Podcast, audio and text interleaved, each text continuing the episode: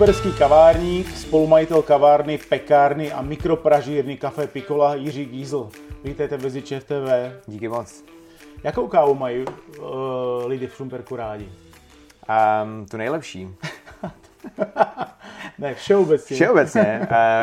Uh, mají všeobecně nejradši kávu s mlékem.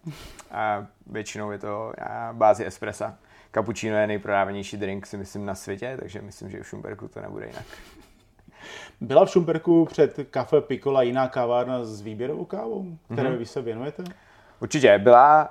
Um, jmenovalo se to kavárna předměstí, měli tam double shot a my vlastně, když jsme otvírali, tak uh, uvozovkách v té době jako nebylo moc eh, pražíren, od který bychom chtě, jako mohli kafe brát, jako českých.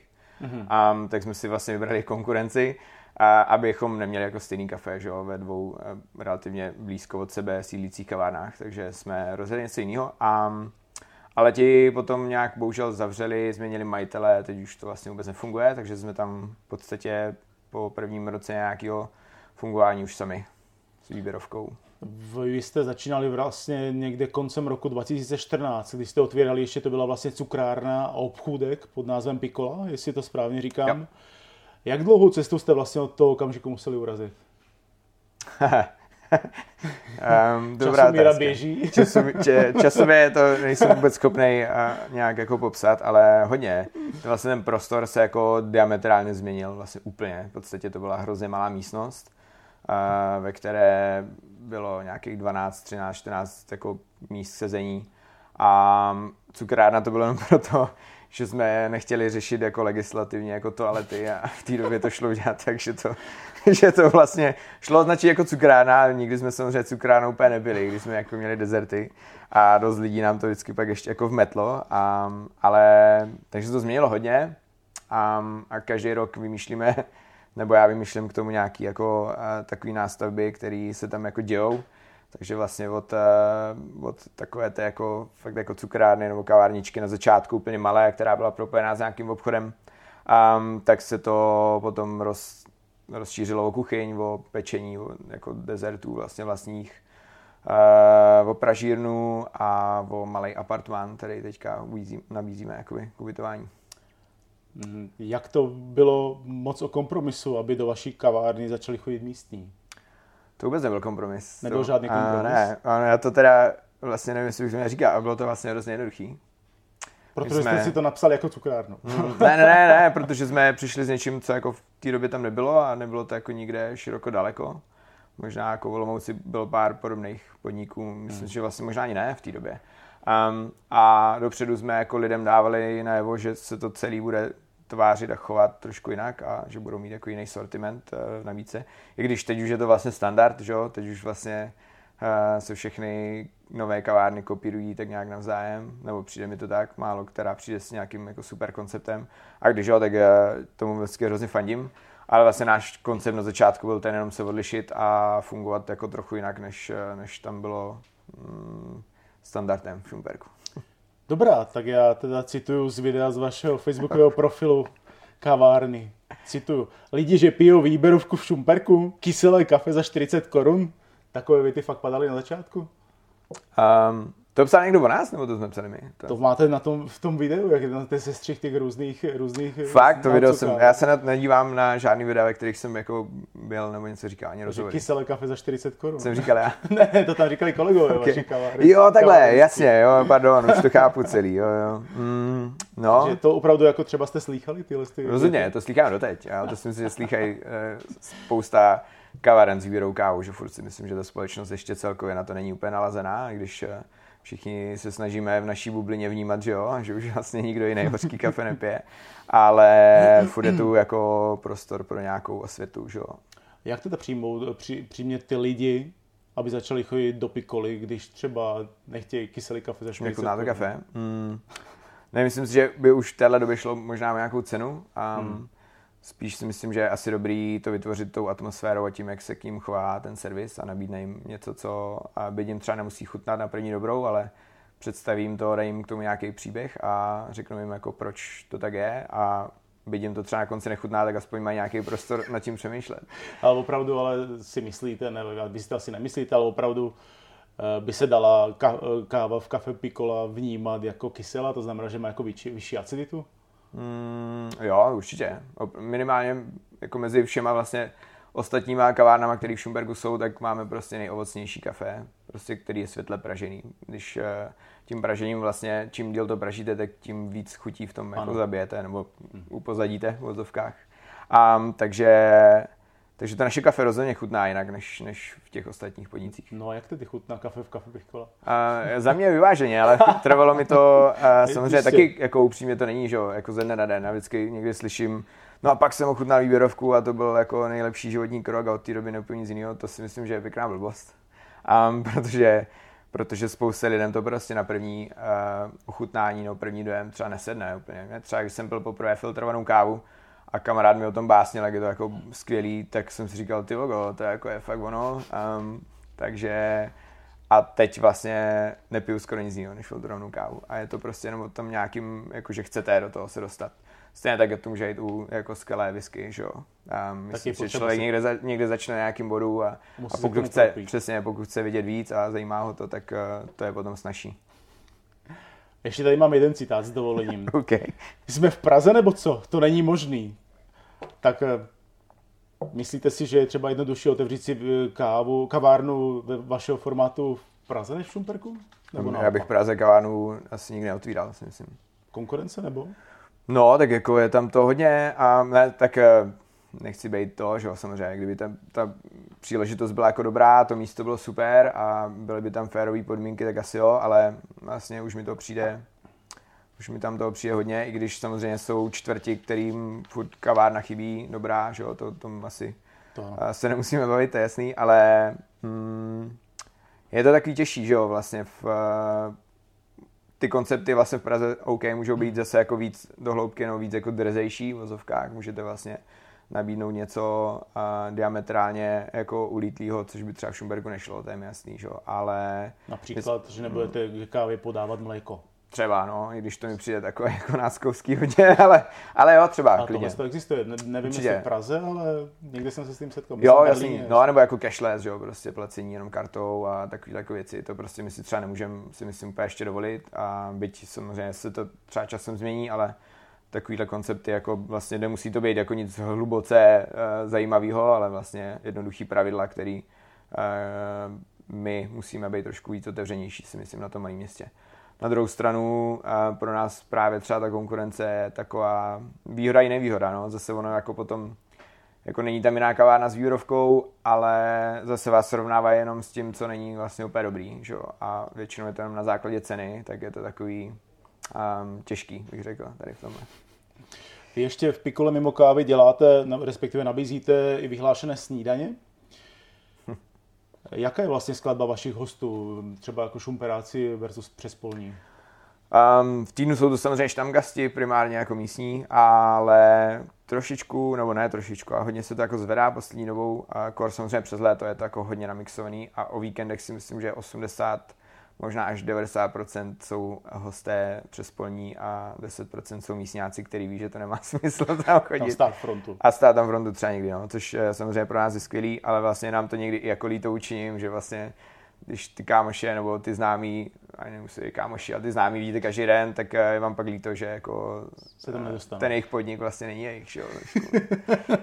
um, ale no, tak na druhou stranu oni zase už mají vychytaný takový ty skulinky, kdy ví, jako kdy končí ta první vlna a přichází druhá, takže a já vždycky říkám, že se tam vždycky místo najde, pro, když ty lidi chtějí, tak jako se najde a když se nebojí se zeptat, což prosím klidně dělejte, ptejte se a nejhorší, když ten člověk jenom projde, ani na vás jako nereaguje a vlastně vy ho nestihnete ani třeba zastavit a říct mu, ty tady budeme mít uh, skvělý stůl právě pro vás, tak, uh, tak je to škoda potom, že ty lidi jsou pak naštvaní samozřejmě, což my nechceme. Že? Jistě. Eh, když to vyjmenujeme celý, provozujete pekárnu, pražírnu, catering máte, pokud jsem dobře informovaný, nabízíte ubytování, hmm.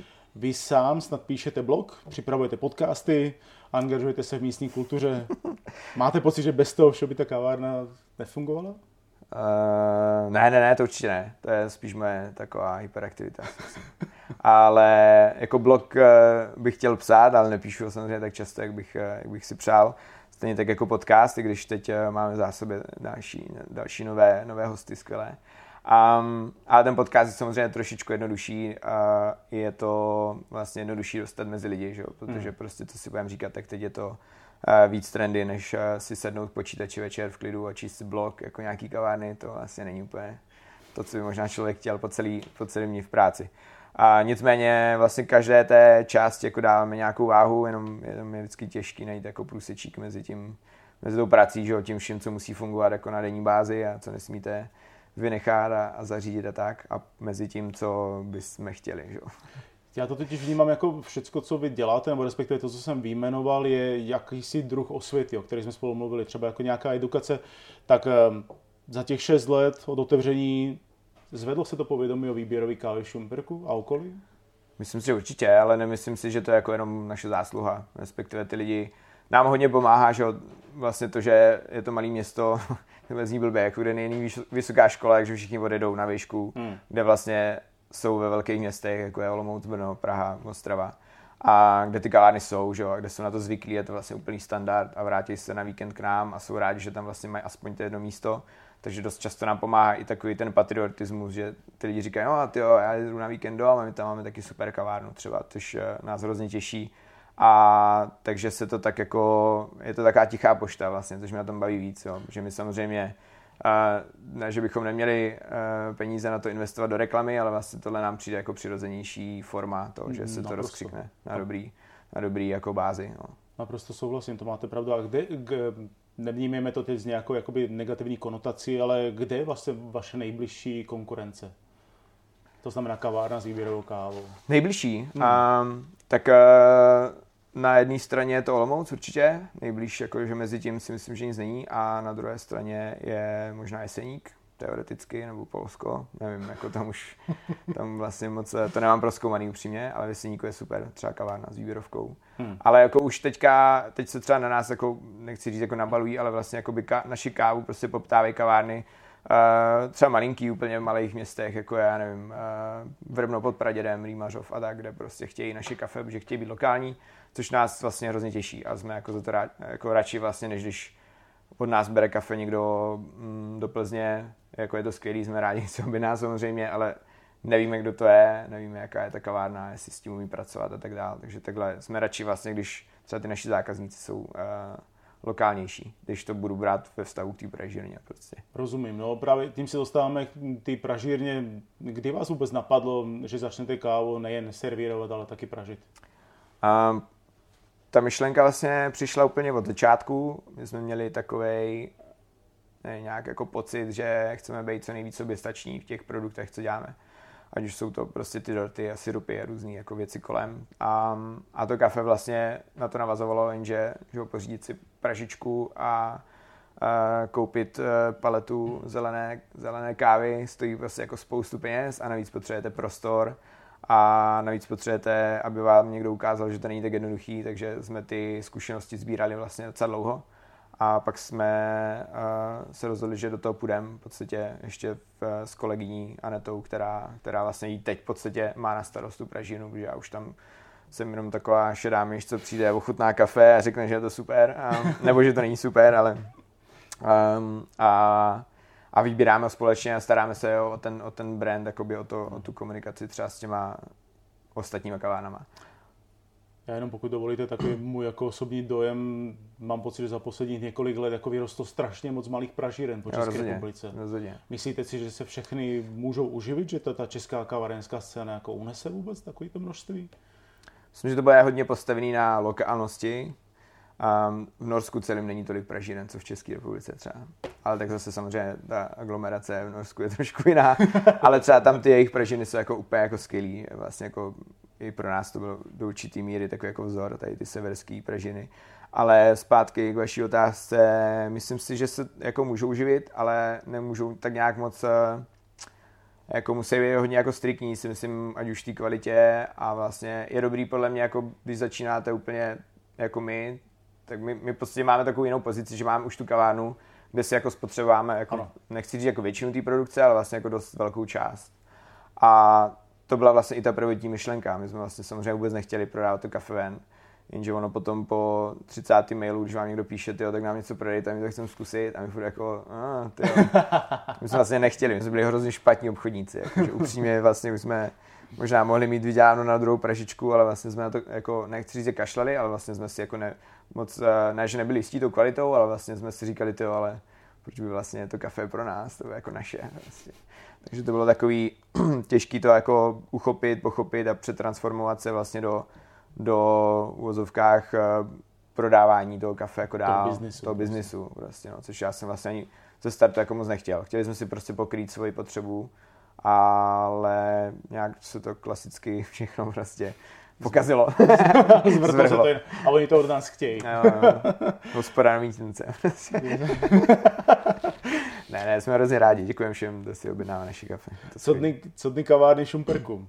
Čím se třeba takový váš festiák liší od eh, festivalů pořádaných jo, to, třeba v Praze? To je vlastně dobrá souvislost možná s tou otázkou, co padla předtím, jako hmm. jak jsme dělali tu osvětu, tak to byla jedna, jedna z těch jako věcí. My jsme vlastně vymysleli úplně nenáročný vozovkách festival, který byl teda jenom asi třikrát, kde jsme ze startu propojili jenom jako místní kavárny a chtěli jsme vlastně aby měli nějaký kulturní program, aby tam natáhli lidi, aby se tam něco dělo, aby to vožilo ať už to město nebo ty, ty prostory před těma kavárnama.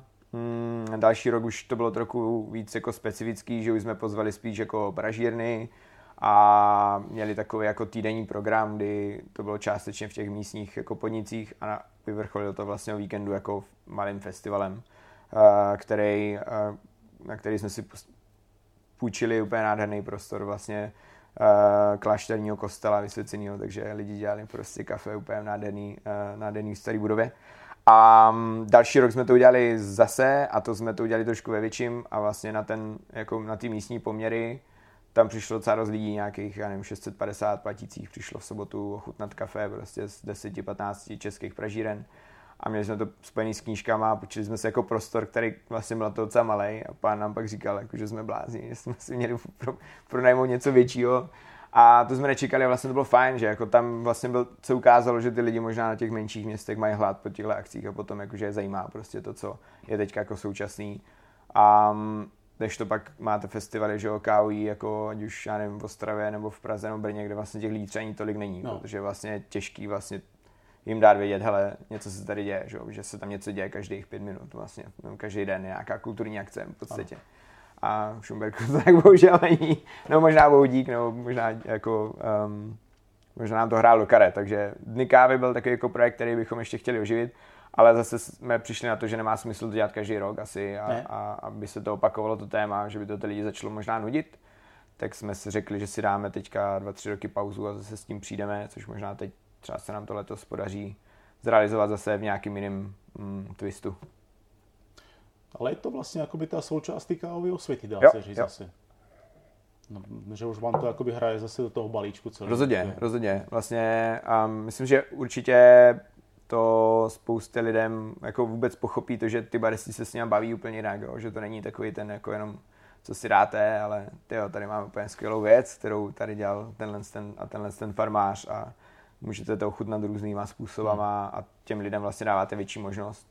Někdo to jako nemá rád, samozřejmě někdo je prostě striktní uh, milovník uh, italského kafe z benzinky a prostě s ním nehnem a nikdy s ním nepohnem, ale vlastně je dobrý to vidět, jako je to fajn, když nám to řekne dopředu, tak já mu třeba říkám, hele, to kafe mám asi možná tím pádem nebude chutnat, jako já mu dám jako moc rád, ale snažíme se to prostě pražit trošku světlej a asi to bude chutnat jako rozhodně jinak, než jste zvyklý.